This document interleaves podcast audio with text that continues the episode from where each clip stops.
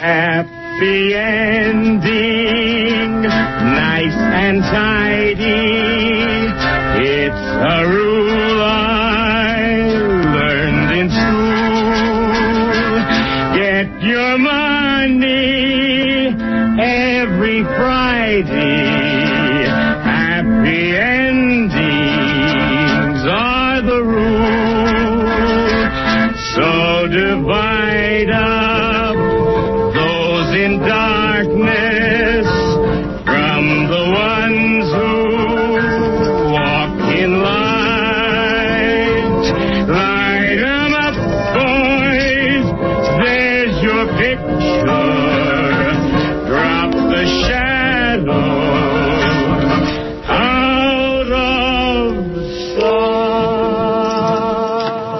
This is Jennifer Stone with Stone's Throw, and today I have a living, breathing poet here in the studio with me, flesh and blood. Her name is Kelia Ramirez. Is that the right way to pronounce that name? No, it's Kelia Ramirez. So maybe if you your first part and her last part Right. go together. Kelia Ramirez. Anaïs Nin always said the secret is to have an unpronounceable name. She said then they will struggle to remember your name and eventually they will. Now, Kelia has been around here for ages. How long have you been at KPFA? It'll be eight years in March. My God, well, I've been here 20 some, quarter of a century. I guess we're just going to grow gray in the service of KPFA. Not as long as there's hair dye. Atta girl, your hair is a interesting shade of orange. I've gotten very simple. I've just gone to dark brown, but of course the roots are gray. Anyway, these poems I'm holding in my hand are Kelly's first book, first published book called Near the Ragged Edge of Earth. And she's gone and done it and looked into the abyss. Now, I don't know why she want to go and do a thing like that. She looks like a nice girl. No, I'm a reporter. I know. It says here. It says here. It says here that. What is the word? What is the word for for Kelly besides being a Renaissance woman? Uh, Somebody who doesn't know what it is she wants to do. Right. It says you're a professional reporter, and it says that you're investigating the familiar yet unknown forces at work. Ah, very nerve endings, yes. Who gets paid to jangle my nerves? Is that your line? Yes. Uh, this is from Susan Stone's foreword to your book. Susan Stone was for many years the um, uh, chairperson, the mama bear of drama and literature here. And she has written a very thoughtful and interesting foreword to this poetry collection. She says that Cynthia Ozick says that by writing, one is able to, quote, mimic that low electric hum, which sometimes rises to resemble actual speech, which all human beings carry inside their heads, a vibration that never leaves us while we are awake. It is the hum of perpetual noticing. Kelia is paying serious attention. Her poetry is a record of inquiry into who we are, what we are becoming. It tells us that the world is not simply turning, but tilting dangerously in these times of political and social madness. I love that bit about the humming, you know. Someone said that when you're sick or dying, you, you begin to hum or sing, and I thought about it for a long time, and it's true. Do you talk to yourself when you're sick? Uh, I talk to myself a lot anyway because I live alone. Do you sing? I used to. I was a trained singer.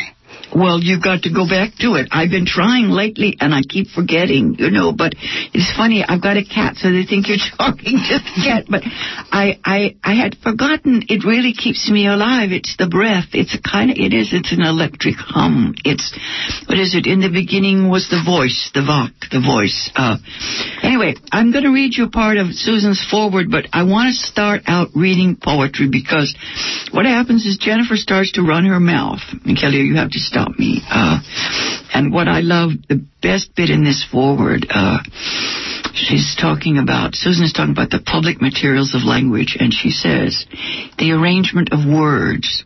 Yes, Pinsky. Pinsky writes, Robert Pinsky writes, the arrangement of words people exchange all day like coins, you know.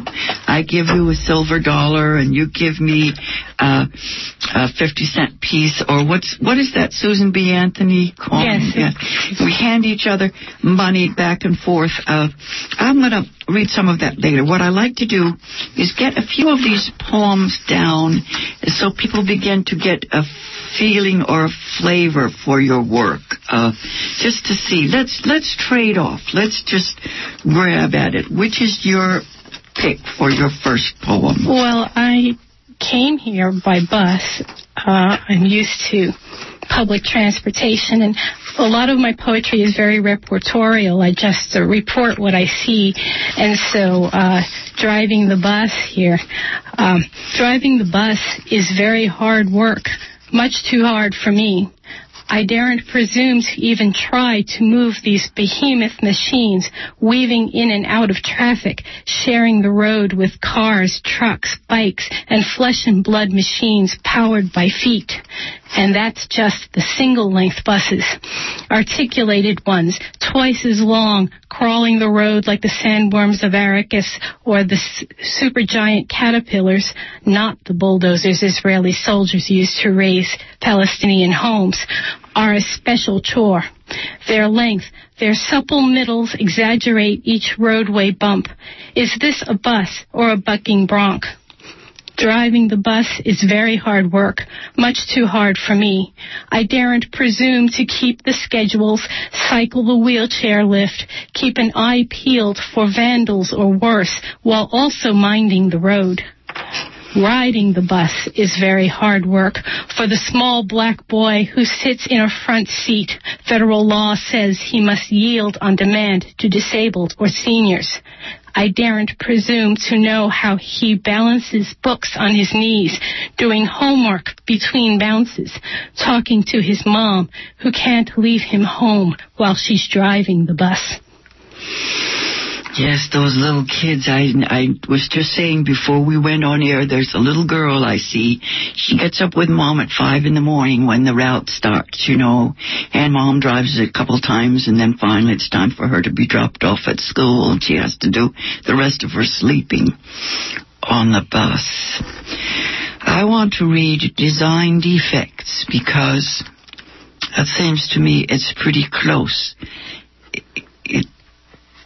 It, it, it's pretty close to your pain, but how would I know? This is called design defects. Each day I find a new red spot or fleck upon my skin, a capillary shattered past the point of ever healing. High blood pressure, the silent killer. A time bomb ticking, uninsured and untreated by the transnational pharmaceutical conglomerates, untreated too by herbs or diet or meditation. Defects in my infrastructure, built through generations. Ruby manifestations of my subcutaneous rage. Isn't rage amazing? It's the only thing that gets me going. it gets us going and it also destroys us, which is really the point of that. Exactly. It's, what is it called? It's like, it's like a weight or a, it's, it's like cooking. It's like burning. It's like your, your brain, your heart, everything is, is burning.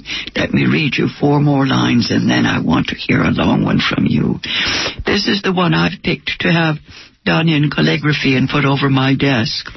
It's Kelly's poem Witch, as in W-I-T-C-H, that witch. Shapes energy at will to fill her needs, but cannot change a heart hell bent to burn her. Awesome. What you got? Uh, I have this one called News Racks, which I think a lot of folks uh, will relate to here in Berkeley. Someone left potatoes on the newspaper rack in front of McDonald's on University in Shattuck. Not French fries, but three real tubers in their skins and garden grown irregularities. Two oblong like yams, the third one thin like a carrot, enclosed in a clean, clear plastic bag under the bright solstice moon. Millennia ago, anonymous traders left their wares at the crossroads at monuments called herms, sacred to the god of commerce. News racks and the tops of city garbage cans are the new herms of Berkeley, where hunger and compassion anonymously trade their wares. I once left half a salad on Telegraph Avenue. Years ago, I left a dead pigeon on a news rack in front of a bus stop in Indianapolis. On a cold January morn, a few days after a snow, a car hit the bird. It must have been a glancing blow, for there was no blood. My neighbor, the illegal immigrant Mexican maid who had introduced me to Mole, gathered the bird to her bosom as a mother would a child. She tenderly cradled it in her coat as I approached. She was going to take it to the upscale home in which she worked in an effort to heal it. As she told me of the accident, the bird faded and died. I'd never seen any creature higher than a goldfish die before. The maid did not feel its death. I broke the news. She shrugged and handed me the corpse.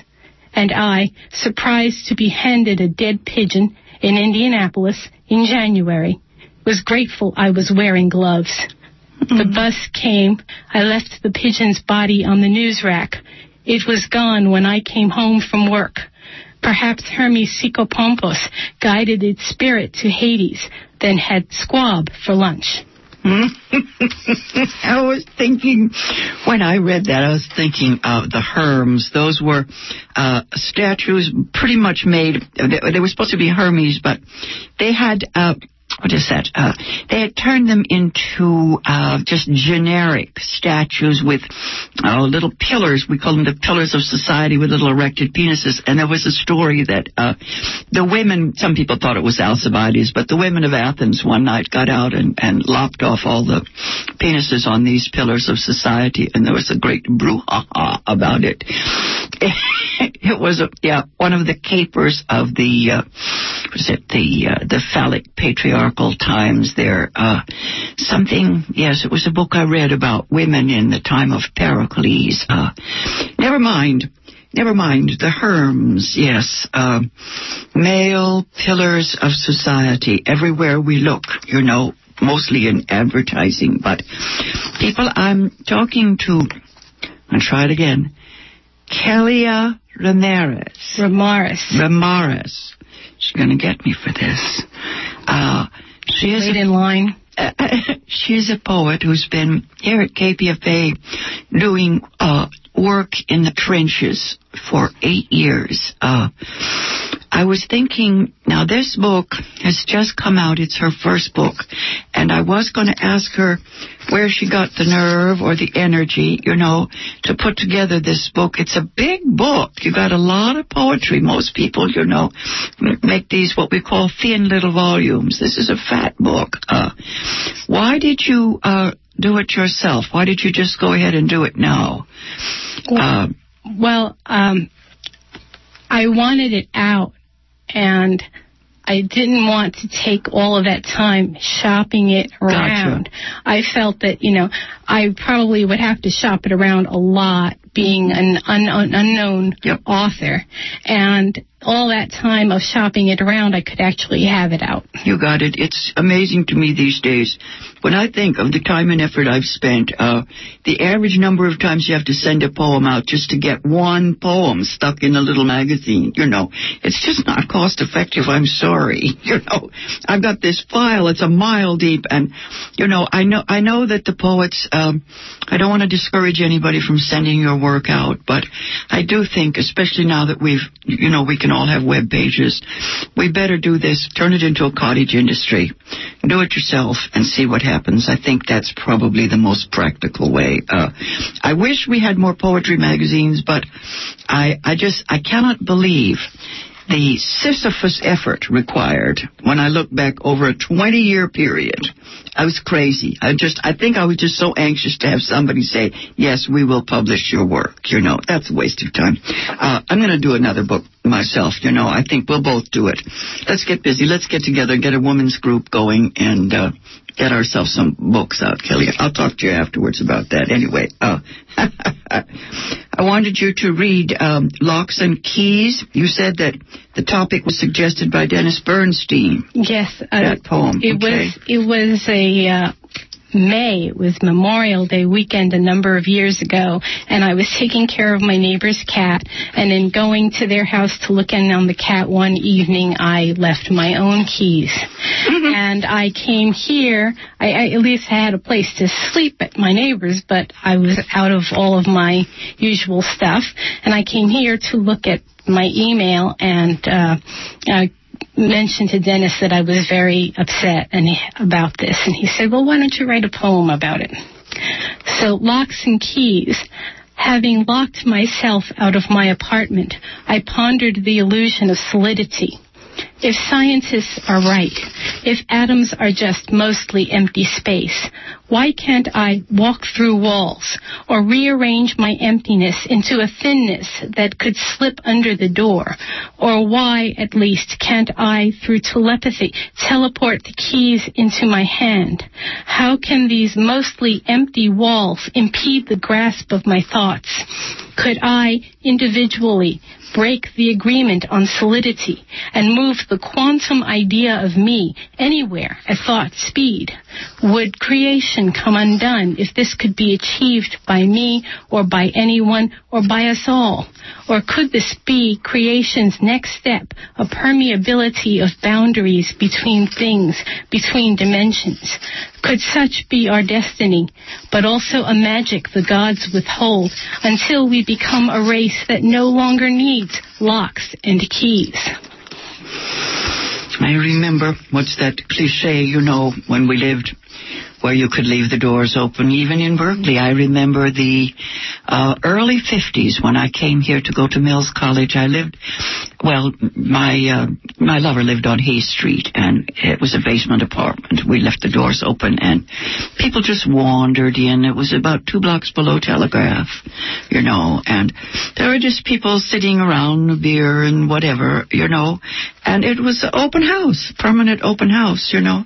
We haven't been able to do that for half a century now. Uh, I want to read your poem, Beatitudes. I guess I just love the word Beatitudes. Blessed are they who live the undivided life, who are paid for their passions, for they live while earning a living and need not purchase food for the body with the rare coin of the soul.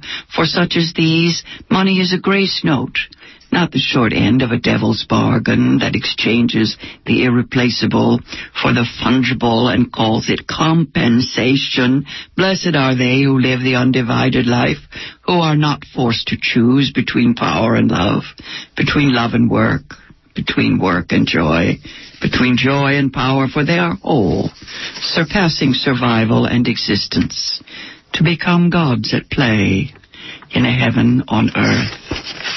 Blessed are they. there aren't very many, never have been, never have been. Yes. there This is called hell, to need what you do not love, and to love what you cannot have. That's the opposite of the beatitude. Yes, the the strange thing about what is it? Uh, Kelia, have you seen this new series on HBO called Rome? No, I think I saw one. I gotta, I gotta get the, the first twelve episodes for you.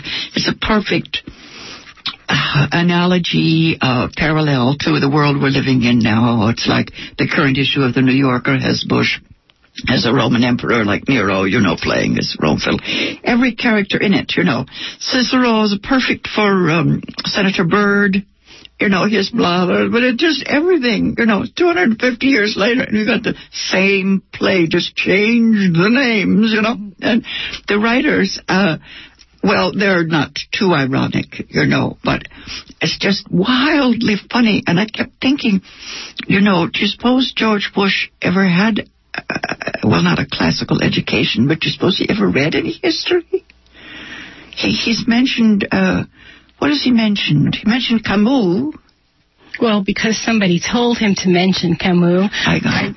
Uh, but, uh, you know, some people say that there are only six or seven plots in the world. Yeah. So, Yeah, power politics began in Rome. Well, it began before that, but Rome is pretty much the template, you know, for these machinations. The Senate caves, power concentrates at the top, and you get a tyranny, you know. This uh, particular show, the 12, first 12 hours until the assassination of Caesar, uh, it's about the process through which a republic becomes an empire you know, and people are corrupted. And then after the Caesar's assassination, the society falls apart from top to, to bottom. It's about what's happening to us now. Social justice, you know, social contracts broken. And even the, you know, I mean, even the pagans had social contracts. But you see, what is it? The women and children go to slavery and the, the men at every level they become thugs and start beating each other up. It's fascinating. Never mind. I'll give you. A, uh, I'll make you come to my house and watch the darn thing. Read me another poem. okay, well, this is about a person who I think fits the Beatitudes category. Um, and this is actually the poem that got me thinking it's time to publish. It's called Down the Left Field Line. In Oakland, down the left field line, we wait to welcome Bernsey back. Down the left field line while he limbers up in right. Each toss is longer till in center field his teammate gets what in a game might be a long throw home. In Oakland, down the left field line, we wait to welcome Bernsey back. Mm-hmm. He plays left field, and fielding grounders pregame is his work. We know he'll come our way. And finally, he joins us jogging near the left field line. We wave and cheer, and Eric Byrnes waves back, a slight smile on his face. He knows a change in uni doesn't change the hearts of those who know that Northern California is his home. Home team has two meanings. In Oakland, down the left field line, we watch our Bernsey, who's come back in unfamiliar garb to practice taking grounders in left field. He throws the balls from left to second base, as in a game he'd throw a runner out. He stops to rest. We wave and cheer, and Eric Byrnes waves back, a slight smile on his face. He knows a change in uni doesn't change the hearts of those who know that Northern California is his home. Home team has two meanings. This is called libation. When Socrates, condemned for impiety, for corrupting Athens' youth, was handed the cup of hemlock, he asked if there was enough to pour a libation to the gods. A libation of poison. Were you going to read radical left journalism? Uh, no, so you can. if Can I can? Sure. Okay, I'm gonna read it real quick and then I want more from you. It's called Radical Left Journalism. At the end of the day, we cannot save them all. Some fall through the cracks all the time. They're falling, even as you read these words, falling through the cracks that are widening into canyons, into an abyss. We cannot save them all. We cannot save most. And in our moments of despair, we wonder if we can save even one. But we try and still they fall to raise consciousness and still they fall to raise hope, falling still to raise a hue and cry, more falling for reason more that will drown out still the cries for vengeance through the cracks.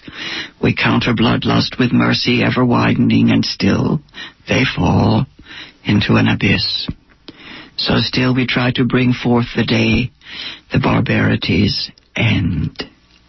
Even if that day is well beyond our allotted span. Right, yes, the harvest of which shall be not yet. I was reading that last night. I was thinking of Julia Vinograd's poem. She has a couple poems called Falling Through the Cracks.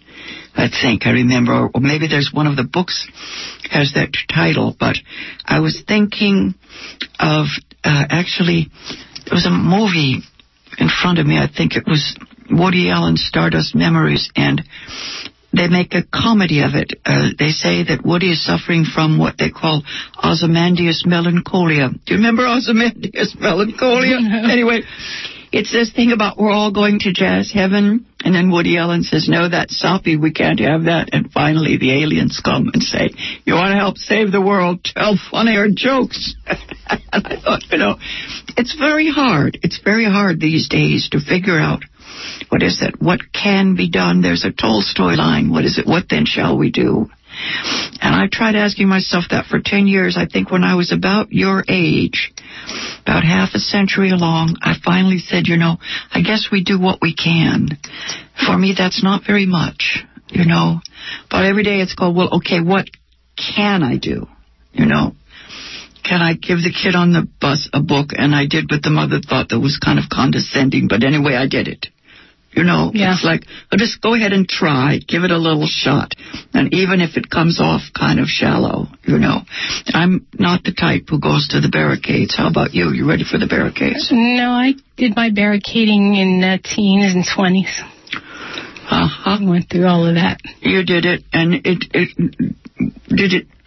Did it meet your needs? Did did it help you? I mean, did it focus you at all? At at the time, yes, but now I just kind of feel that people are not going to really stick to the barricades, so I've got better things to do. Uh, it's very hard to know where we're supposed to be at a certain time, you know, in our lives and process. I have a lot of trouble with that. You know, those of us who do the reading and the writing and the, you know, the chattering classes. Um, it's hard to know whether or not we're accomplishing anything. Personally, I think so. I think that uh, language, word work is sublime. You know, that we create a world with the words. And, uh, uh, what is it? It's better than nothing. It's my world. But I still have this knowing feeling every morning that I'm supposed to get up and go out and get bloodied. Read me a poem. Read me a poem. Okay, this is one a couple of friends have liked the best. Okay. Uh, the Spaniel. The tired businessman came home and looked askance at Spaniel lying on the floor. Another thing before the man could have his rest, a meal and lounger for TV. The dog looked up and wagged his tail, but did not leap to meet the man's ex- to meet the man excitedly. Not that he feared his master's blow. Master never hit the spaniel, and he almost never yelled. And when he did, it was likely at crabgrass or a sink of dishes, junk mail, or telemarketers. It was that look that kept the dog away, that look that said that he was in the way. The way of what? The spaniel could not tell at all. It's taking too much time, you say, to put some spoons of dog food in my bowl, to walk a few blocks with me twice a day. Our kids are grown. The mistress left to live with cats. Another man calls her his wife. We're not the same, except for our routine. You shake my leash and say, come on, Fleabag. I come as called, though my brain, dulled with age, insists in youth I had another name. Quick, quick, quick. Kelia Ramirez, give us your website. Tell us where we can get the book. Uh, on my online uh, website, uh, rise the number four news.net. And if yeah, you go to the uh, MLB uh, site and catch uh, my Byrnes blog, you'll find a link to it there. You sure? Yeah. Okay. This has been Kelia Ramirez with Almost. Jennifer Stone. And we've been trying to read uh, her poems. I have 40 more poems here to read. Maybe we can do it again soon. Uh, poetry saves lives, folks. It's all we've got.